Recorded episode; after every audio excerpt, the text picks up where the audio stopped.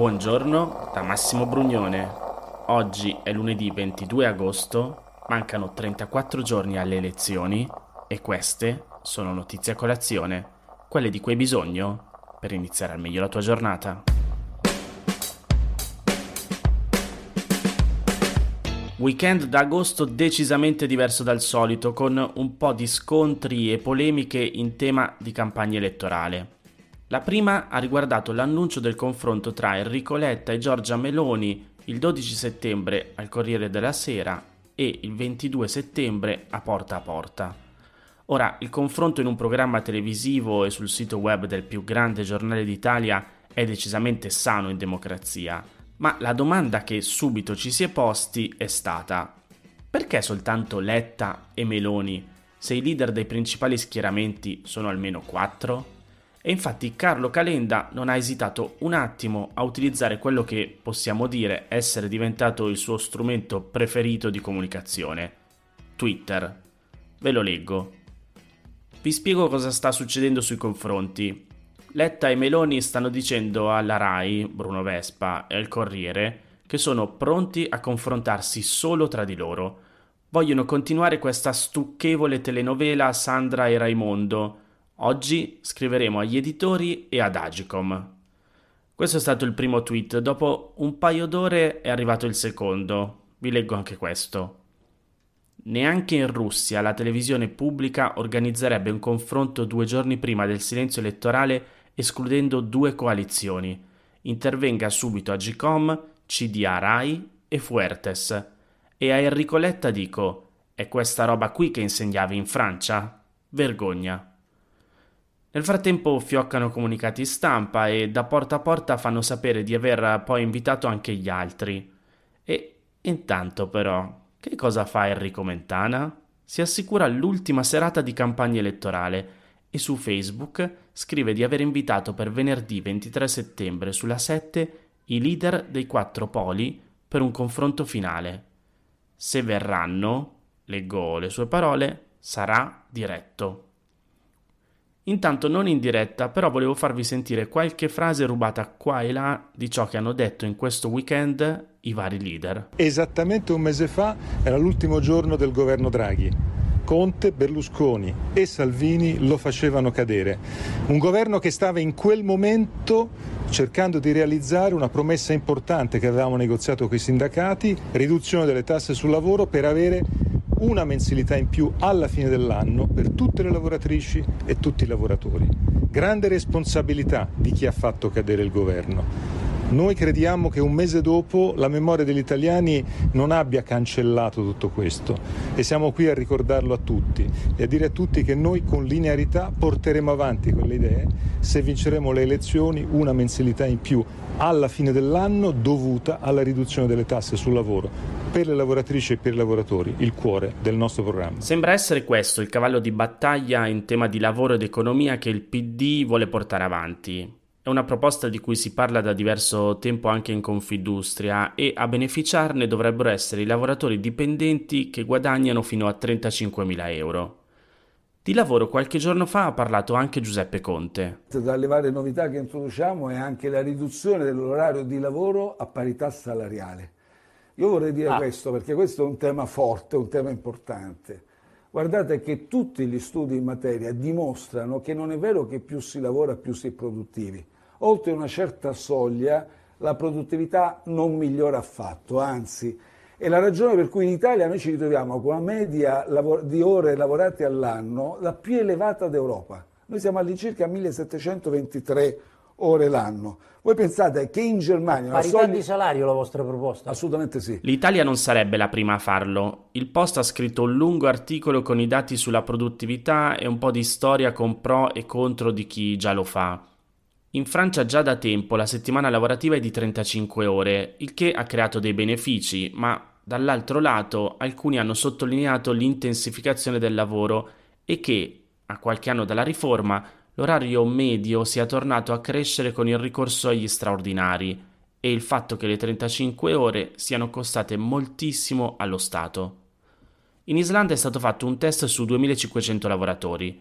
L'orario di lavoro è stato ridotto a 35 o 36 ore settimanali e senza ridurre la retribuzione.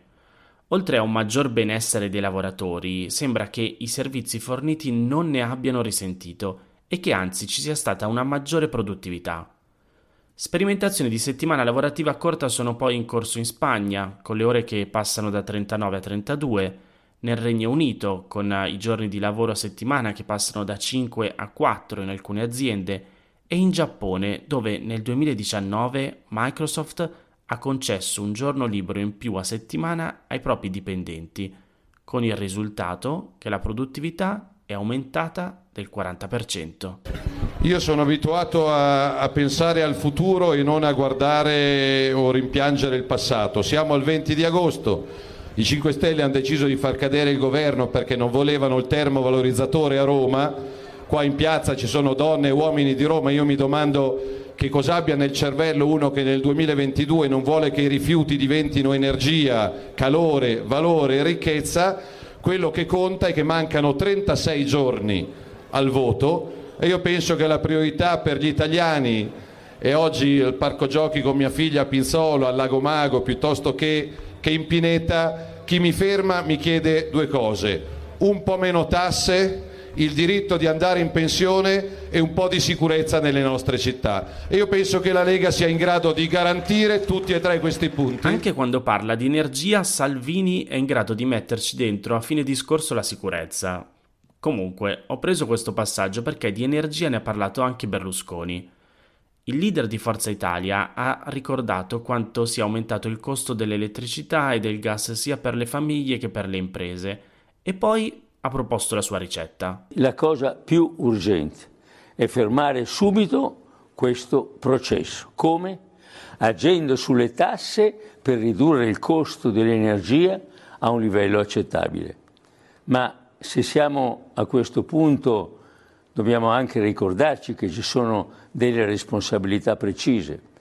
Infatti, in nome di un'ideologia sbagliata sull'ambiente, la sinistra ha detto sempre no a tutto e così non abbiamo fonti di energia alternative. Ecco perché la prima cosa che il nostro governo dovrà fare saranno far partire immediatamente come priorità assoluta i rigassificatori, i termovalorizzatori, gli impianti per le energie rinnovabili come vento, sole, idroelettrico, la ricerca per il nucleare pulito senza il quale non ci sarà un futuro sostenibile. Ora qui è utile sentire Carlo Calenda. La guida della protesta contro il rigassificatore di Piombino, sa chi la sta facendo? La sì, Meloni. della Meloni. Ok? Uh, il salario minimo la destra non lo vuole. Io sono europeista, pro Nato e pro supporto all'Ucraina. Berlusconi e Salvini sono i politici più vicini a Putin. Allora, non lei si può vedere... detto, lei oggi ha detto che sconfiggerete sì, ma che... Berlusconi ha detto mai alleati sì, con Orban. Sì, eh, vabbè, cioè, ciao. eh. Domani mattina Berlusconi ha, pure, ha detto tutto il contrario di tutto. Allora, il punto, il punto, fondamentale della questione... Con Putin, eh, signori, Berlusconi e Putin sono stati amici? Possiamo affermare no, no, questo nel senso fatto? che hanno detto tutti Hanno condiviso. Detto questo, quindi io non appartengo alla cultura della Meloni, che è una cultura peraltro che ha ricette economiche completamente diverse dalle mie, perché io sono per privatizzare, volevo vendere all'Italia, lei la vuole nazionalizzare, è alleata in Europa con chi io combatto, cioè i sovranisti che vogliono smantellare l'Europa, mentre io sono un europeista. Quindi, vede, però il suo discorso riassume un po' il problema che abbiamo da 30 anni, perché lei prende il salario minimo e dice ma Calenda perché non si è alleato con la sinistra? C'ha il salario minimo. Poi prende il rigassificatore e dice ma Calenda si deve alleare con Cioè, la destra. C'è il rigassificatore. sui temi C'è- ci può essere. Cos'è- qual è la cosa interessante di Draghi? Che Draghi faceva sia il rigassificatore che era d'accordo al salario minimo.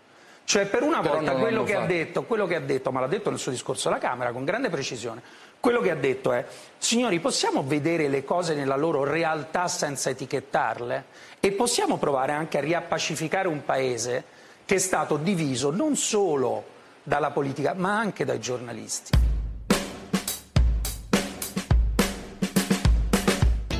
Sono andato molto lungo con la prima notizia e soprattutto però non vi ho messo nessun audio di Giorgia Meloni. Lo faccio qui perché la leader di Fratelli d'Italia ha iniziato come Berlusconi a produrre un video al giorno e allora vi ho tagliato alcuni pezzi e semplicemente ve li faccio sentire. Deve finire l'odioso fenomeno dell'abusivismo e della concorrenza sleale nel commercio, nel turismo, nei servizi, nella manifattura, eccetera. Non permetteremo più il gioco dell'apri e chiudi fatto soprattutto dagli extracomunitari, quello di aziende che non pagano un euro di tasse, agiscono nell'illegalità e poi chiudono i battenti prima che lo Stato si accorga di loro per riaprire magari con un altro nome. Chi vuole lavorare da noi è il benvenuto ma chi arriva da fuori dell'Unione Europea, prima di, arri- di, aprire la serranda, dovrà presentare una fideiussione a garanzia del pagamento delle tasse, così che tutti possano competere ad armi pari. L'avrete notato anche voi, ma sono rimasto stupito da come Giorgia Meloni sia stata in grado di inserire il tema stranieri anche in un discorso che parla di burocrazia. Comunque, ovviamente, agli stranieri gli ha dedicato anche un video ad hoc. Dal 2011 a oggi, ovvero da quando la sinistra è al governo, sono sbarcati sulle coste italiane più di 800.000 migranti. Fratelli d'Italia propone sì il blocco navale, perché come abbiamo spiegato mille volte, si tratta di una missione europea in accordo con gli stati del Nord Africa per fermare insieme a loro la tratta di esseri umani e istituire in territorio africano hotspot gestiti insieme all'Unione Europea dove vagliare le richieste d'as- d'asilo e distinguere chi ha diritto alla protezione internazionale da chi quel diritto non ce l'ha. Quello che la Meloni qui non dice ma di cui abbiamo parlato diverse volte qui a Notizia Colazione, è che dal territorio africano queste persone scappano perché vengono rinchiuse e torturate quando riportate indietro. Un blocco navale vuol dire praticamente condannarle a queste torture se non alla morte. Il nazionalismo ovviamente è caratteristica principale di Giorgia Meloni e devo dire che comunque in alcuni casi lo utilizza bene. Sentite quando parla di agricoltura. L'agricoltura è l'esempio per eccellenza dell'economia reale e quella italiana detiene in termini di qualità dei prodotti agroalimentari il primato comunitario delle DOP e delle IGP, che sono oltre il 22% sull'intero registro dell'Unione Europea. Noi siamo la prima agricoltura green d'Europa, possediamo un patrimonio di tipicità, di qualità, di sicurezza alimentare di cura del territorio che deve assolutamente essere tutelato e valorizzato. Per difendere questa ricchezza abbiamo innanzitutto bisogno di proteggere i nostri agricoltori, promuovendo contratti di filiera che garantiscano una remunerazione adeguata del prodotto agricolo. Dobbiamo difendere le nostre terre dal cambiamento climatico e dalla siccità con l'implementazione dei bacini idrici e con il miglioramento del sistema di irrigazione e dando impulso all'agroindustriale come strumento fondamentale per l'innovazione e per la tutela della biodiversità italiana.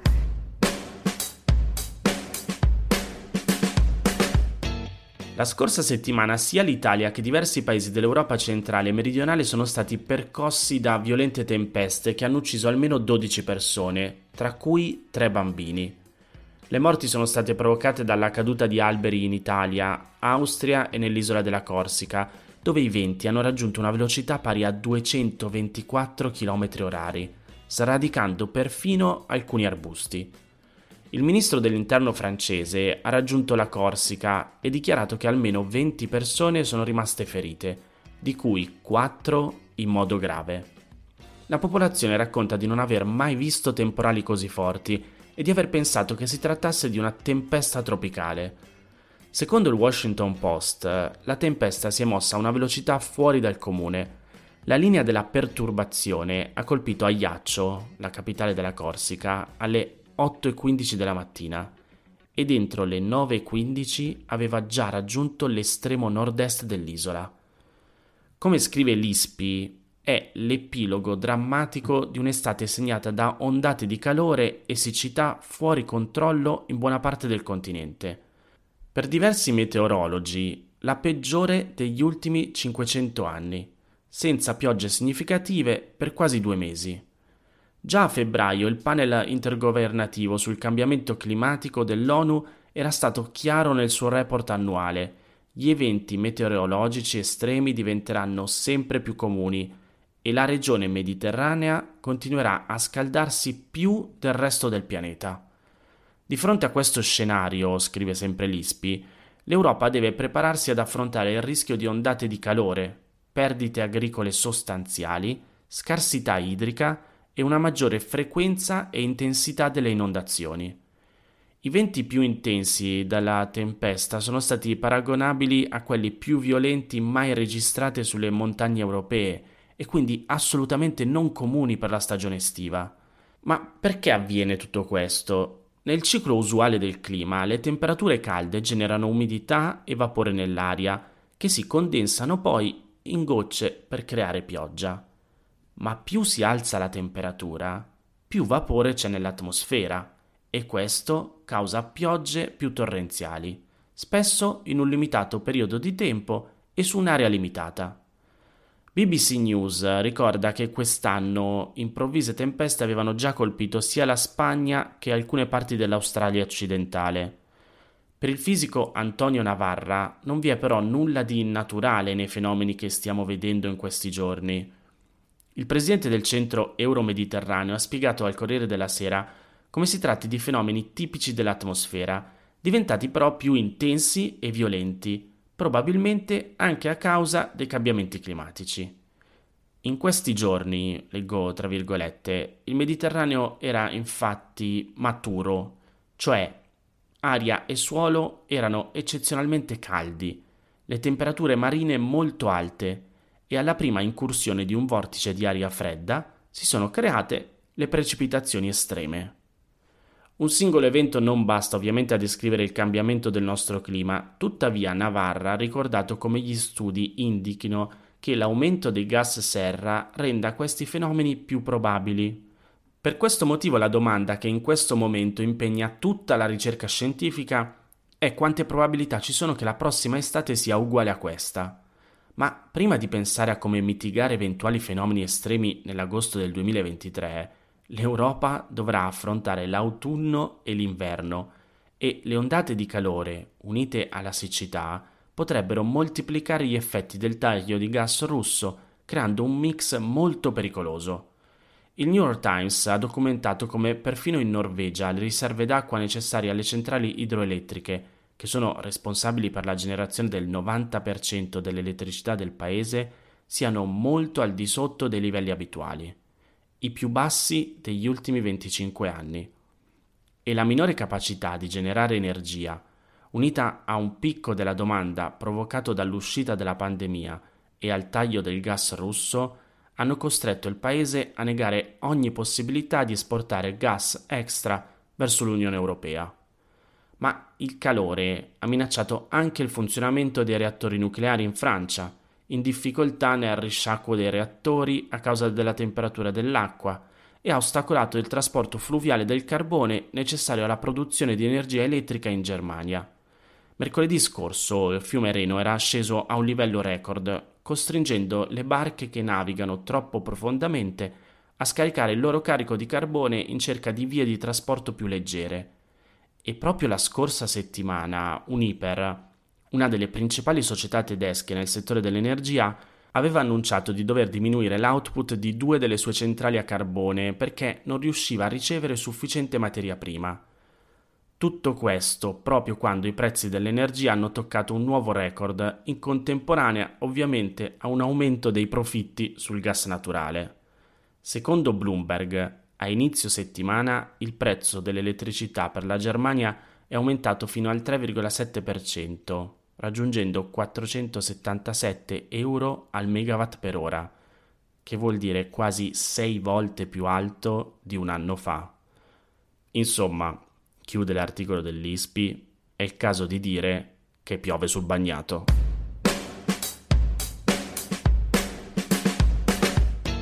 Queste erano le notizie a colazione di oggi. Se ti va di aiutarmi e sostenermi nella produzione di questo podcast, puoi farlo inviandomi un piccolo contributo dal sito www.notiziacolazione.it. Se ti sei perso alcune notizie, puoi andare indietro e ascoltare anche quelle dei giorni scorsi. E se lo ritieni utile, puoi condividere questo podcast inviandolo a qualche amico. È disponibile su tutte le piattaforme audio. Ricordati che se vuoi puoi iscriverti al canale Telegram di Notizia Colazione per riceverle tutte le mattine direttamente sul tuo smartphone. Oppure mandami il tuo numero di telefono alla email notizie chiocciolagmail.com per riceverle via WhatsApp. Ti aspetto domani per iniziare una nuova giornata. Un saluto da Massimo Brugnone.